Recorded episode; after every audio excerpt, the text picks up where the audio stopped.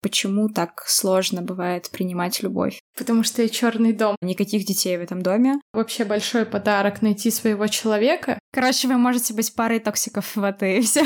Для меня счастье — это ощущение того, что жизнь стоит того, чтобы ее жить. Глубоко. Счастье для меня в мелочах. Ну а как же деньги?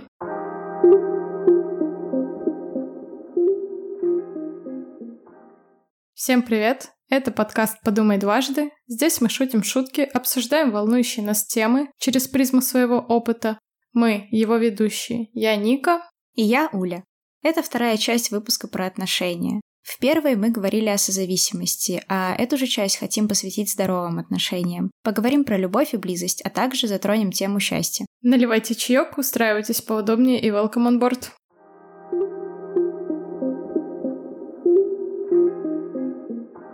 Как вы помните, мы уже записывали выпуск про отношения. Это была первая часть. Изначально мы так и задумывали поделить эту тему на две большие. И в первой части мы говорили про созависимые отношения, про наш опыт. Также мы делились своим мнением, существует ли дружба между мужчиной и женщиной. Рассказывали про языки любви и то, почему вы можете не понимать своего партнера, и о многом другом. Обо всем этом вы можете послушать в первой части. Она была очень классная. И мы получили очень большую обратную связь по тому выпуску, и поэтому с еще большим воодушевлением записываем эту часть. И начнем ее, пожалуй, так же, как и первую, с небольшого апдейта, если хотите, наших отношений. У меня ничего не изменилось. В этом июне моим отношениям исполнилось 4 года. Еще немножечко и пойдут в школу. Когда дети? Надеюсь, без них. Когда замуж?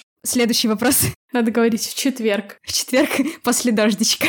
Блин, нет, я забираю слова обратно, у нас в Москве дождливая неделя. Шутки шутками, но на данный момент это, наверное, все мои новости. Поэтому я обращусь с таким вопросом к Нике. На записи прошлой части все было немножко иначе. Ника, что по апдейту? Я нахожусь в отношениях. Мне очень комфортно, хорошо. Сейчас я могу их назвать здоровыми. Могу их так назвать, наверное, в сравнении с опытом, который у меня уже был, и как по моим внутренним ощущениям они таковыми являются. То есть у меня нету эмоциональных качелей, какого-то напряжения ежедневного внутри. Блин, Ника, ты сказала про отсутствие эмоциональных качель, что вообще в целом очень круто. Я не буду здесь разыгрывать э, радость за отношения, потому что я уже ее высказывала, когда они начались. Но вы порадуетесь. Тебе никогда не хотелось э, вернуться в эти эмоциональные качели? Не было ли какой-то потребности в этих э, ощущениях остроты в отношениях?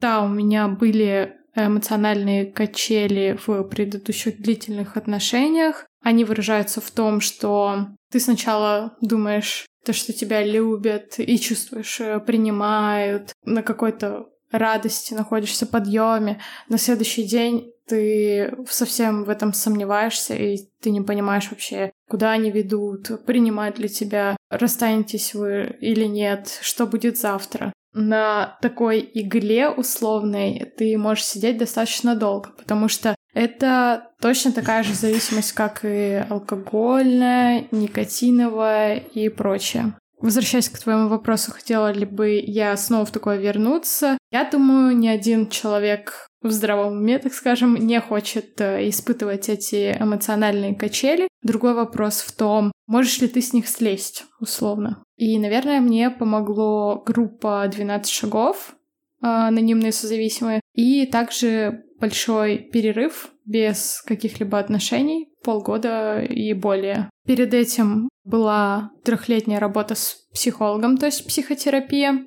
а также классный навык из 12 шагов. Он заключается в том, чтобы не общаться с объектом зависимости полностью на протяжении любого срока, который ты выбираешь, например, 90 дней. Что он в себя включает? Вы вообще не переписываетесь, не созваниваетесь, не видитесь, также удаляете друг друга из соцсетей. Но еще что важно, вы не подсматриваете друг за другом. То есть не заходите на странички, не проверяете, что там изменилось у вашего объекта зависимости в жизни. И, наверное, вот это все мне помогло почувствовать себя лучше и помогло, наверное, также нахождение наедине с собой. Я очень много рефлексировала и в целом училась находиться с собой, прежде всего в отношениях, понимать себя, мне кажется, что многие возвращаются в такие отношения, потому что настолько привыкли к этим качелям, и как будто бы в обычных, равно здоровых, э, хороших отношениях им становится скучно. Не знаю, у многих ли или нет, но это одна из формулировок, которую я чаще всего слышала о причинах возвращения в такие отношения. Да, это ты правильно подметила про скуку. Я думаю, это связано с тем, что когда нам становится скучно, почему нам тяжело удерживать это чувство, это ощущение, в этой скуке что-то начинает появляться, и начинает появляться именно ваша личность. Вам приходится учиться быть собой наедине, учиться себя самому развлекать. Никто больше не делает это для вас. Также это перекликается с трудоголизмом, когда люди не могут остановиться работать, не могут пойти отдыхать, потому что когда появляется вот эта скука, это, условно говоря, такое пространство. Пространство для мыслей, для рефлексии. И там может быть очень страшно, потому что могут возникнуть какие-то либо ваши нелицеприятные стороны, либо какие-то мысли, которые давно тревожили вас, а также могут всплыть экзистенциальные вопросы. Вообще, в чем смысл, зачем я вот это все делаю, куда я иду, зачем проживаю там эту жизнь, этот год и так далее. Также, когда ты э, задавал этот вопрос про скуку, я вспомнила, что опыт э, часто вот этой адреналиновой зависимости, это как, э, знаешь, как наша память. Зачастую память из детства. То есть, возможно, отношения с родителями у нас были не то что нестабильные, это прозвучит странно, но, наверное, ощущались небезопасными. Это может быть субъективно. Мы не обвиняем родителей, они жили так, как жили, и воспитывали нас так, как могли. Ну и также мы не говорим о всех людях, в смысле, что может быть, что у людей так было, и поэтому этот опыт перекочевал во взрослую жизнь. Если у вас есть такая проблема, то вам нужно идти в личную терапию и разбираться с этим. Я говорю про себя, что у меня, да, возможно, не было опыта и ощущения безопасности дома. Знаете, это может быть какая-то неочевидная штука. То есть внешне семья может выглядеть благополучной, но, к примеру, у вас может быть отец, который часто работает. Вот как раз-таки, если отец трудоголик, то это может ощущаться небезопасно. То есть он мало времени проводит в семье, мало говорит слов любви и так далее.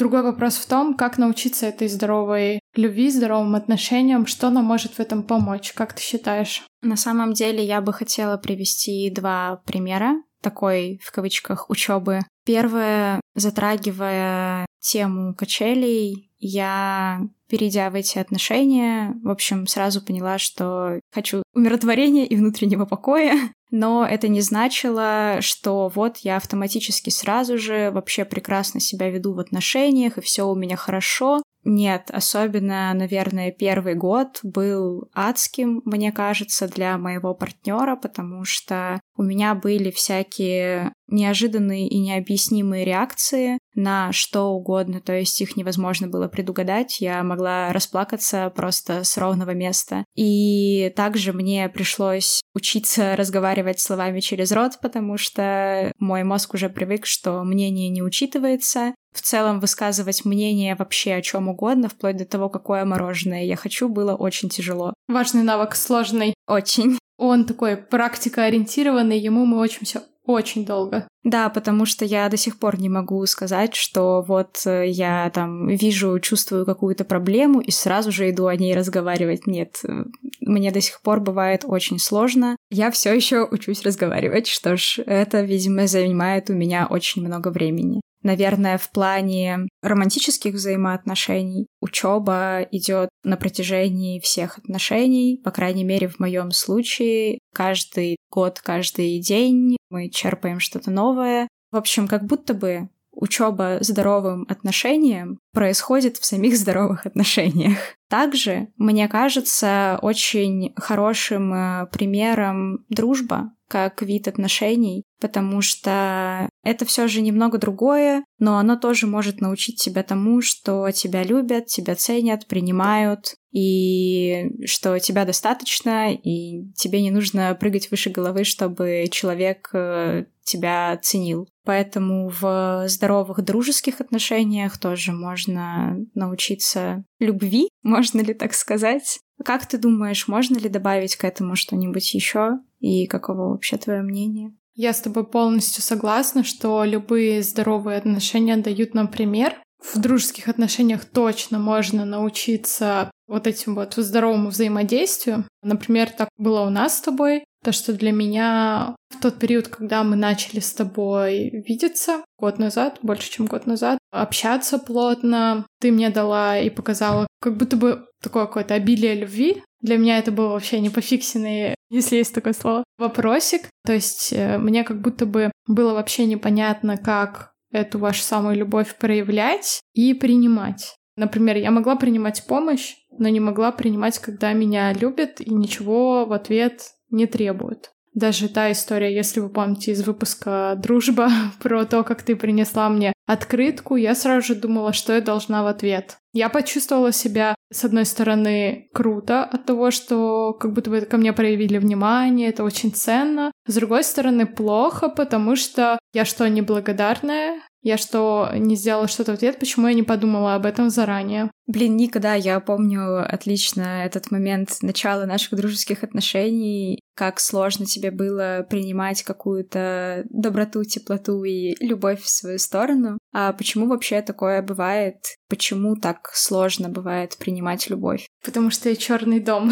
Короткий быстрый ответ. Мне кажется, принимать любовь, теплоту, добро, и вот это вот все прочее прекрасное тяжело, потому что у тебя просто нет такого навыка. И, возможно, ты этому не научен, и ты с этим, может быть, не сталкивался, либо если сталкивался, то не умел это замечать. Возможно, тут будет классное упражнение «Помощник» — это в каждом дне замечать что-то хорошее. Вот знаете, вот этот дневник благодарности, список благодарности. Звучит странно, но эта практика есть в 12 шагах. И ты помимо того, что ты расписываешь там своему спонсору, что тебе за этот день было тяжело, ты также в конце расписываешь то, за что ты благодарен. И иногда это вызывает вообще невероятное сопротивление, потому что твой мозг привык, что все было плохо, этот мне не понравился, этот тупил. Во-первых, ты учишься в этой 12-шаговой программе смотреть на себя, в чем мой. Тут был эгоизм. А во-вторых, ты учишься благодарить не только внешний мир, но и себя.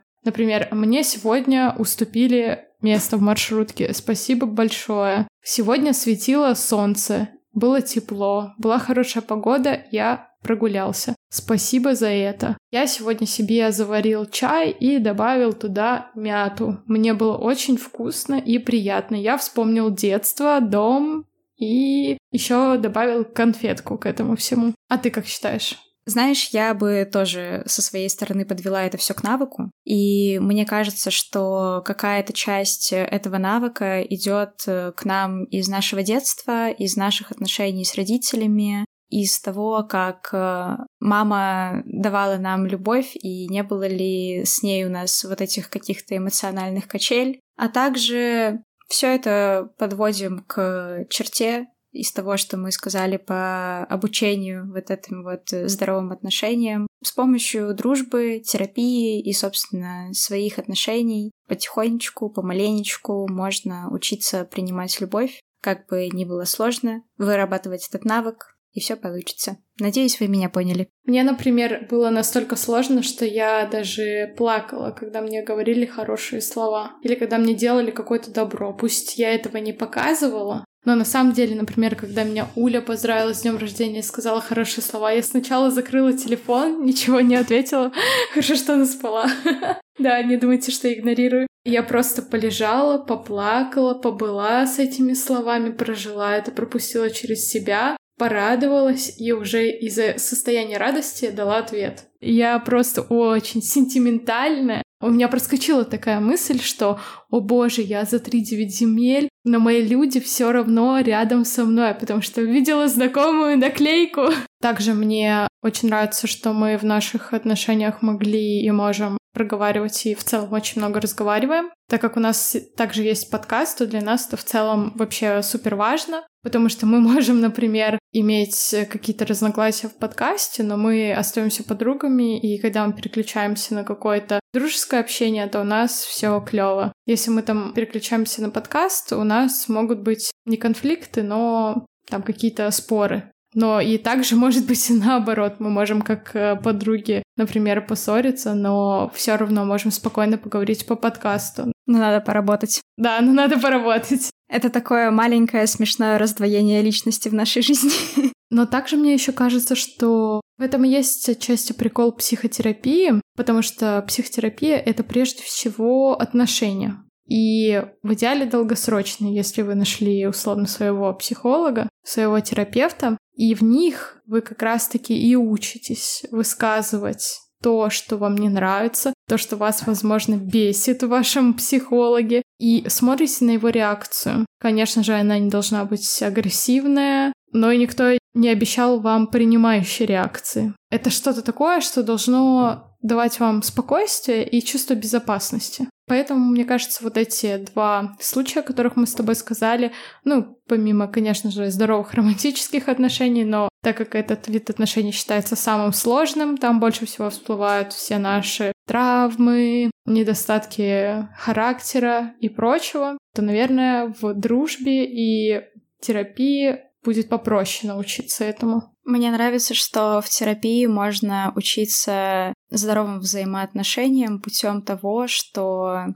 ты пока понимаешь, что не можешь что-то высказать своему другу или партнеру, потому что знаешь, что выскажешь это грубо, неправильно или не так, как оно звучит, и ты приходишь и такой, короче, меня бесит вот это, но я хочу это сказать по-нормальному. Но это уже, конечно, ближе к терапии, и это тоже большая тема, которую мы затронем в следующий раз. И важно сказать, что чтобы научиться здоровым отношениям, прежде всего у вас должно быть большое желание быть в спокойствии. Без этого ничего не получится.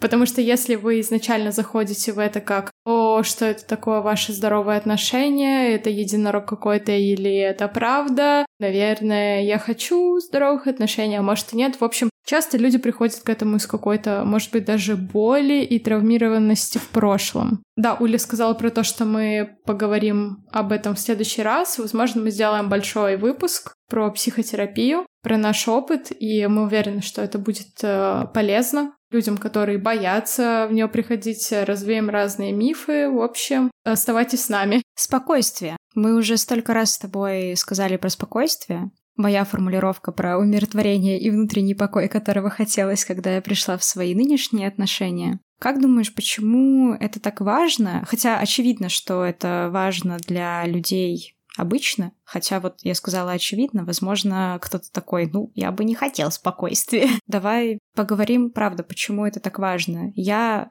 пока что, наверное, могу выделить э, одну из тем, которые ты уже назвала. Люди возвращаются в вот эти эмоциональные качели, потому что в спокойное время у них есть пространство для размышлений, для какого-то познания себя, и я наверное, выскажусь с положительной стороны вот этой формулировки, что спокойные отношения — это как раз-таки о том, что ты учишься быть взрослым, учишься сам отвечать за какие-то свои желания, занимать свое время. У тебя больше нету развлечения в форме подумать о том, как же вы поругались и почему он с тобой не разговаривает. Эта локация закрыта, теперь нужно искать какие-то другие штуки. Но почему больше не читаешь чужие мысли. Ой, да, столько времени занимает э, додуматься, о чем же думает другой человек. Это же вообще сумасшедшая, очень интересные вещи. Почему спокойствие — это круто? Я скажу, наверное, что для меня значит спокойствие. Для меня это все то, что ты перечислила, но и также, что я себя чувствую полноценно, и у меня нет страха того, что эти отношения закончатся. Что я имею в виду? Мне не страшно, что если этот человек уйдет, моя жизнь закончится и больше в ней ничего не останется. Раньше у меня было такое убеждение, я навешивала на одного человека очень много всего, тем самым как бы очень много ответственности и наделяла его такой властью. Он у меня был и человек, который должен со мной и философствовать, и должен со мной время проводить, и другом быть, и семь ролей исполнять, а также должен выслушивать мои загоны по учебе, работе и поддерживать, и финансово поддерживать, потому что, наверное, прежде всего я сама себя не могла финансово полностью обеспечить. Поэтому ты навешиваешь на человека вот эти вот ярлычки, список требований, а когда ты становишься полноценным, то есть у тебя есть работа, которая тебе нравится, ты себя знаешь, у тебя есть какой-то распорядок дня, который не зависит от другого человека, хотя это тоже распространено, мне кажется. Бывает такое, что там партнеры приходят в нашу жизнь и меняют его либо в лучшую сторону, либо в худшую. То есть ты начинаешь там, может, раньше просыпаться, бегать по утрам, потому что это делает твой партнер, есть здоровую пищу, а может быть наоборот. Начинаешь так расслабляться, не можешь следить за своим режимом, который у тебя создан, ну, неважно, какой он. Просто впадаешь в такую вот э, созависимость и слияние с партнером. Для меня спокойствие — это сепарированность. В общем, вывод такой к ответу на твой вопрос, наверное, это спокойствие, в том числе и самодостаточность, и полноценность. И это жизнь без вечного ожидания какого-то неприятного прикола со стороны своего партнера или жизни. Короче, спокойствие — это спокойствие, вот это да.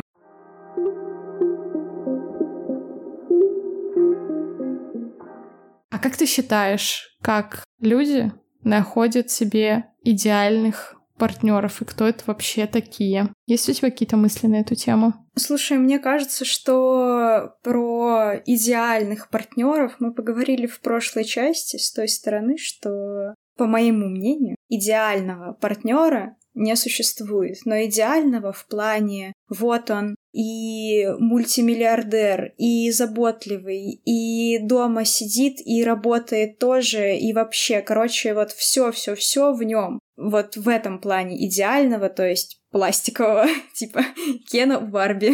Для меня идеальный партнер тот, который максимально подходит мне. Получается, идеальных партнеров нет, но есть подходящие? Получается, что да, идеальный партнер это именно подходящий человек. Мне кажется, что для меня это тот человек, с которым я чувствую себя спокойно, безопасно, с которым у меня, опять-таки, повторюсь, нету каких-то эмоциональных качель, то есть я не живу все время на этой пороховой бочке, который меня поддерживает, с кем мне комфортно, весело и хорошо. Для меня в этом сочетании слов э, комфортно и спокойно, как будто бы вообще все заключается, все остальные вещи, потому что оно типа глобально описывает все мои отношения. И мне как будто бы даже немного сложно вычленить что-то из этого. Я такая, ну блин, это же очевидно, вот оно вот так.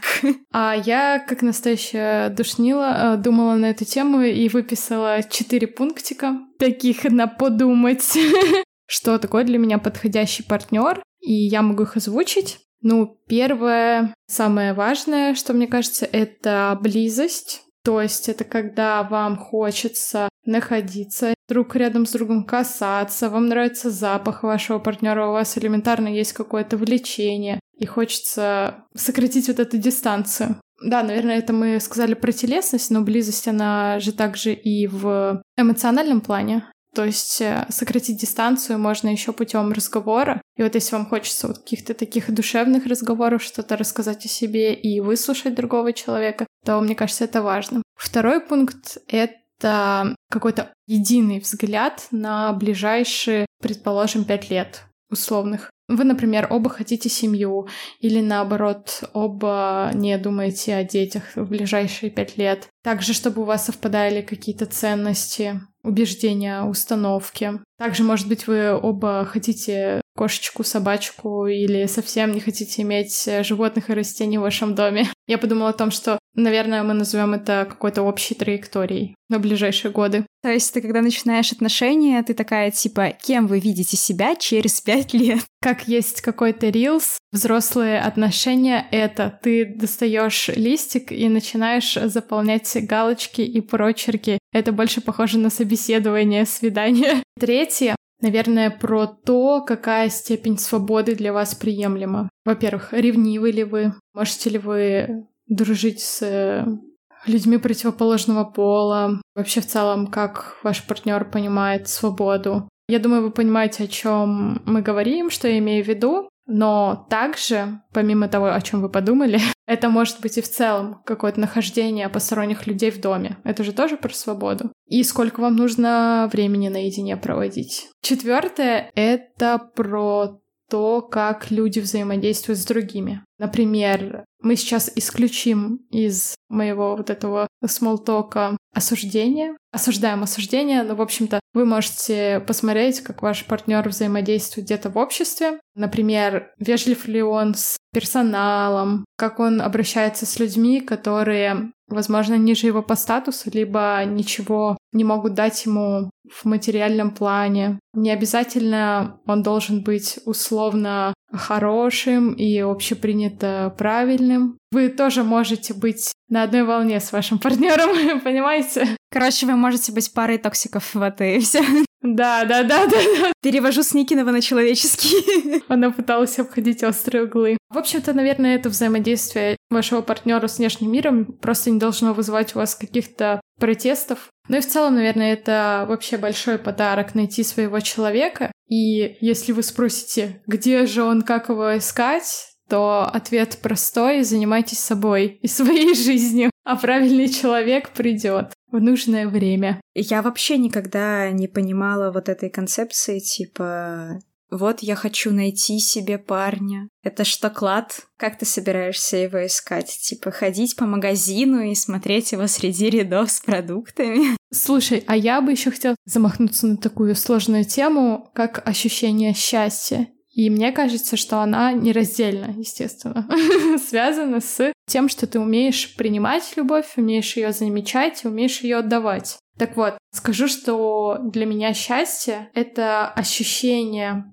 того, что жизнь стоит того, чтобы ее жить. Глубоко. На самом деле счастье — это очень многое от э, каких-то ощущений внутри своих отношений, дружеских, романтических, э, любых ты можешь делать какие-то мелочи со своим э, другом или партнером, которые делают тебя счастливым, и вы там спустя тысячу лет э, знакомства и дружбы вдруг неожиданно делаете что-то, что откидывает вас в самое начало ваших дружеских отношений, и у тебя такое приятное чувство ностальгии, типа, блин, мы это делали вот тогда, это так классно. Счастье для меня, наверное, абсолютно шаблонно, но в мелочах, как я уже сказала, я могу быть счастлива из-за каких-то моментов со своими близкими людьми, так и я могу быть счастлива из-за того, что я приятно позавтракала с утра, так что это безгранично. Да, в самых простых вещах. Ну а как же деньги? Что скажешь про это? Слушай, я считаю, что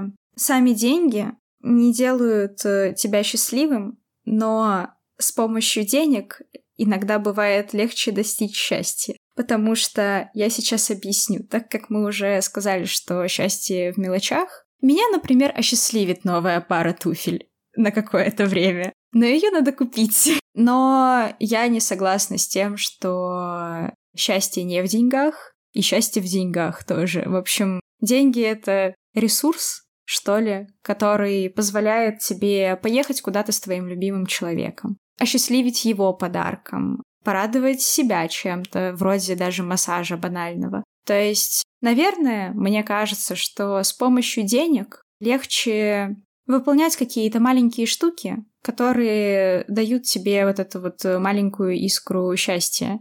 Но при этом деньги нельзя приравнивать к счастью как к таковому, потому что мне кажется, что как-то, ну не то чтобы глупо, но если делать все ради денег в жизни, ты со временем, наоборот, перестанешь получать какое-то счастье, потому что единственное, о чем ты будешь думать, это деньги и как их заработать, и уже они не будут приносить тебе того приятного ощущения от поездок, от чего-то такого, ты просто будешь думать о том, ой, где же там мои миллионы, что же мне сделать? А мне вспомнилось два исследования.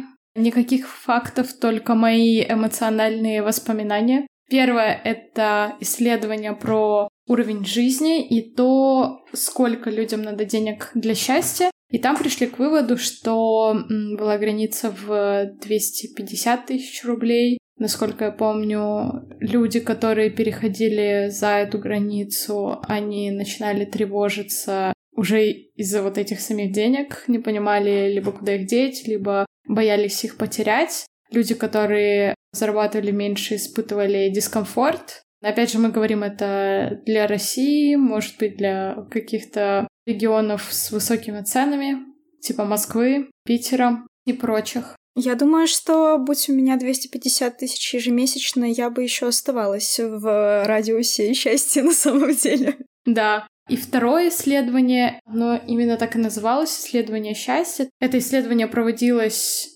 около 75 лет, его проводил Гарвард. И психиатр, руководитель проекта, он пришел к такому выводу, что единственная вещь, которая имеет реальное значение в жизни, это ваши отношения с другими людьми. Например, успешная дружба, надежные отношения с семьей, с любимым человеком. В общем, также в этом исследовании было выявлено, что когда человек достигает среднего возраста, то, насколько я помню, именно дружба становится важнейшим фактором прогноза счастливого будущего человека в сравнении с любой другой переменной. И как раз-таки можем сделать вывод, что чем более близкие отношения человек может строить с другими людьми, тем ближе он подкрадывается к вот этой вот пирамидке, вершина пирамидки, вот эти вот 10% э, самореализации, если вы вспомните из пирамиды Маслоу. Интересно, блин. Исследование счастья — это то, что мы заслужили.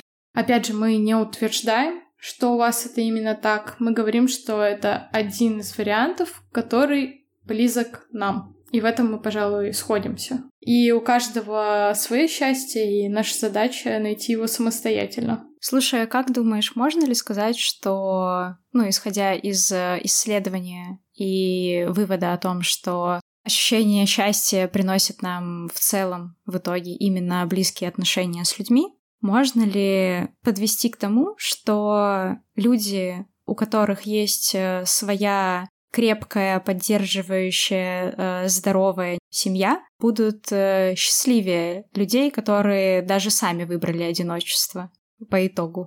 Судя исследованию, да, потому что мы все-таки существа психобиосоциальные. Трэш опять накидается терминами. Акцентируем внимание на последний пунктик социальный. Но я не исключаю того, что есть люди, которым действительно хорошо быть одним. Да и в целом у нас же нету вот этого спектра, где все люди находятся в зеленой зоне. Если мы так смотрим, то у нас есть люди, которые условно здоровые, там 90 плюс процентов.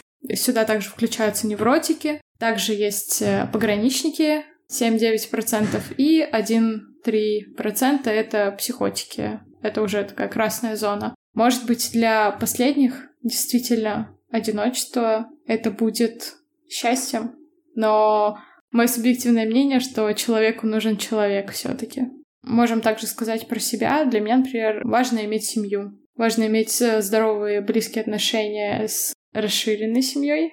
Это может быть, ваши родители, папа, мама, брат, сестра, тетя, дяди, дедушки, бабушки, в общем, те, кого вы считаете семьей, но и также с той семьей, которую я буду создавать в будущем, а я хочу ее создать. Это там мой молодой человек, в будущем муж, в общем, партнер. Также мои дети и домашние животные.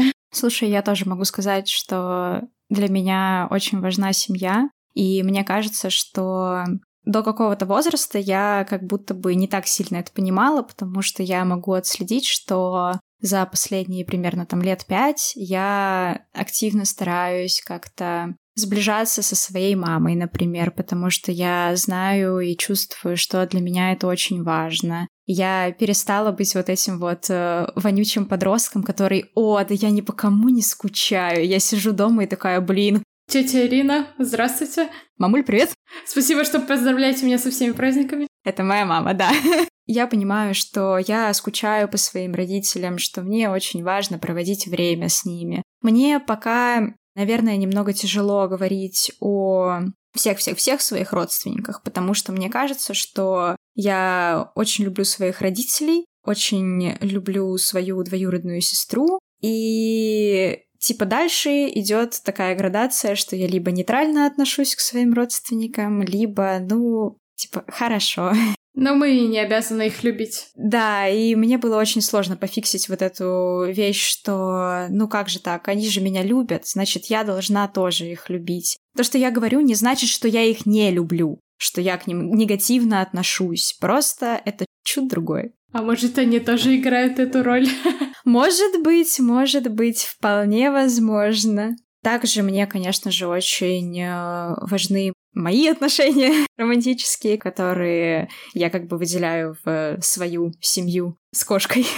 В общем, да, я тоже приверженец, наверное, того, что семья — это очень важно, и это что-то такое на сентиментальном, но как будто бы семья — это самые близкие твои люди, которые всегда тебя поддержат, всегда тебя примут, и с ними безопасно, и теплые отношения. В общем, это для меня очень важно. Интимный вопрос. Хочешь ли ты детей? И задумывалась ли ты об этом? И, возможно, может быть, твое мнение менялось на протяжении жизни? Также сделаю ремарку, что такой вопрос не следует задавать незнакомым, малознакомым людям или приятелям, или даже вашим друзьям, если вы знаете, что у них есть свое особое восприятие этого вопроса или что они не хотят говорить на эту тему, либо вы можете спросить, могу ли я задать этот вопрос, но мы с Улей готовы его обсудить. Да, у нас он в списке помечен, что если что, мы его удалим, если кому-то будет дискомфортно. Даже в наших отношениях он помечен как вопросик со звездочкой. Мне кажется, что мое мнение относительно детей менялось на протяжении жизни достаточное количество раз. Потому что я помню, что когда я была там в каком-то, наверное, раннем подростковом возрасте, я думала, что к 25, мне сейчас 25, у меня будет ребенок, класс, все, семья, мама двух ангелочков, вот это вот. Счастливая жена. Всегда очень сильно хотела двойняшек, и в целом пока что не очень это изменилось, потому что это сразу два ребенка, типа не нужно второй раз рожать, очень удобно. Люди, которые с двойней такие, о боже, какая же она тупая.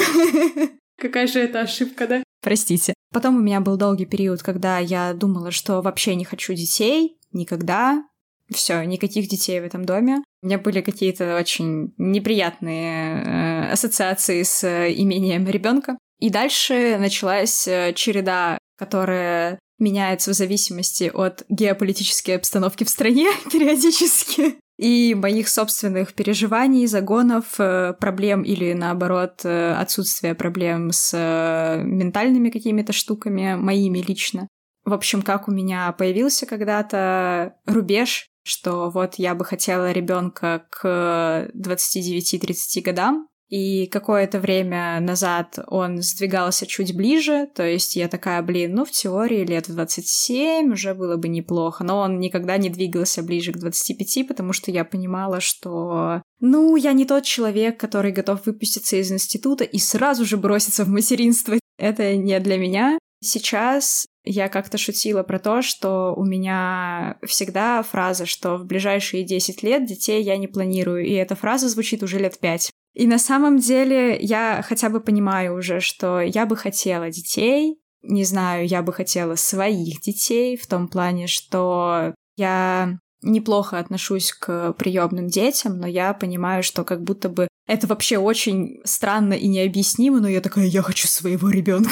Это странно, потому что я ужасно боюсь родов. У меня паническая вот эта тема с рождением ребенка, очень много проблем для меня в ней. Поэтому вот все эти пять лет оно так и двигается на 10 лет, плюс еще периодически какие-нибудь приколы в стране происходят, и я вообще думаю, детей сейчас нет, спасибо, увольте. Но закончу тем, что да, детей я бы хотела, но когда это произойдет, я, честно, не знаю. И я отталкиваюсь от того, что к моменту появления ребенка я хотела бы быть э, счастливой, по возможности состоявшейся, ладно, это в любом случае будет стрессом, чтобы у меня не было дополнительного стресса от того, что я там не могу обеспечить ребенка или, не знаю, нам негде жить, в общем, что-то такое, чтобы это было максимально спокойно. Да, я тебя понимаю. У меня, наверное, начало такое же, что в детстве я всегда думала, что да, конечно, у меня будет семья, сто процентов, будет ребенок, и это изменилось тоже в подростковом возрасте. Я думала, точно не хочу детей. Это вообще очень как бы сложно. Но еще меня беспокоил тот фактор, что я сама же со своими проблемами еще не разобралась, как я могу.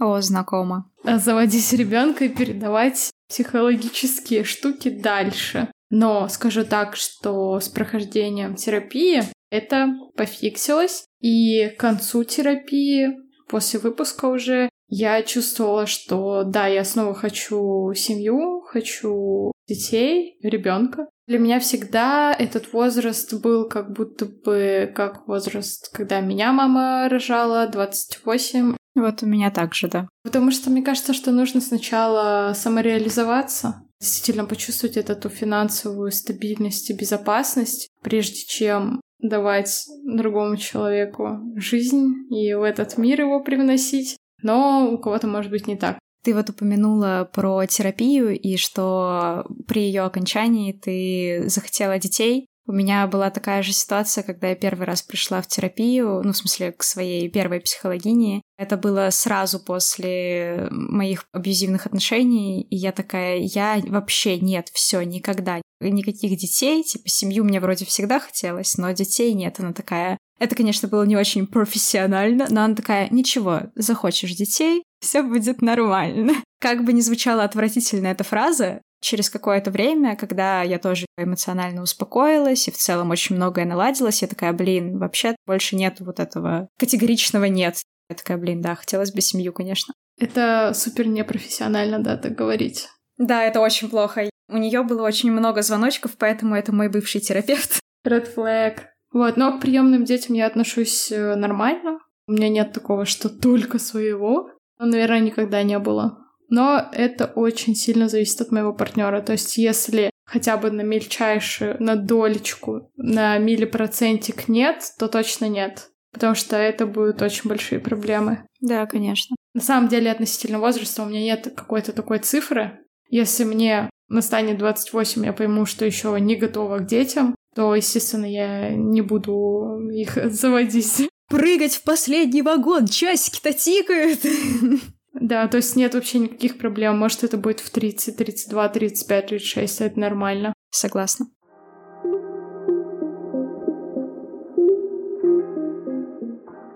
Если вы хотите больше узнать о нас, переходите по ссылкам на наши соцсети, которые мы оставили в описании к этому выпуску. Будем рады вашим комментариям и фидбэку. Что вы хотите слышать в выпусках и что мы можем улучшить для вас. Вы можете слушать наш подкаст на Яндекс Музыке, Apple Podcast и других площадках, ссылку на которые вы можете найти в наших соцсетях. Спасибо вам за то, что послушали этот выпуск. Надеемся, что вы с нами останетесь или не останетесь. Это ваш выбор, мы тут никого ни к чему не принуждаем. А также наши выпуски выходят раз в две недели. Так что ставьте сердечки на Яндексе, чтобы увидеть уведомления о новом выпуске и не пропустить его. Всего вам доброго. И услышимся в эфире. Пока.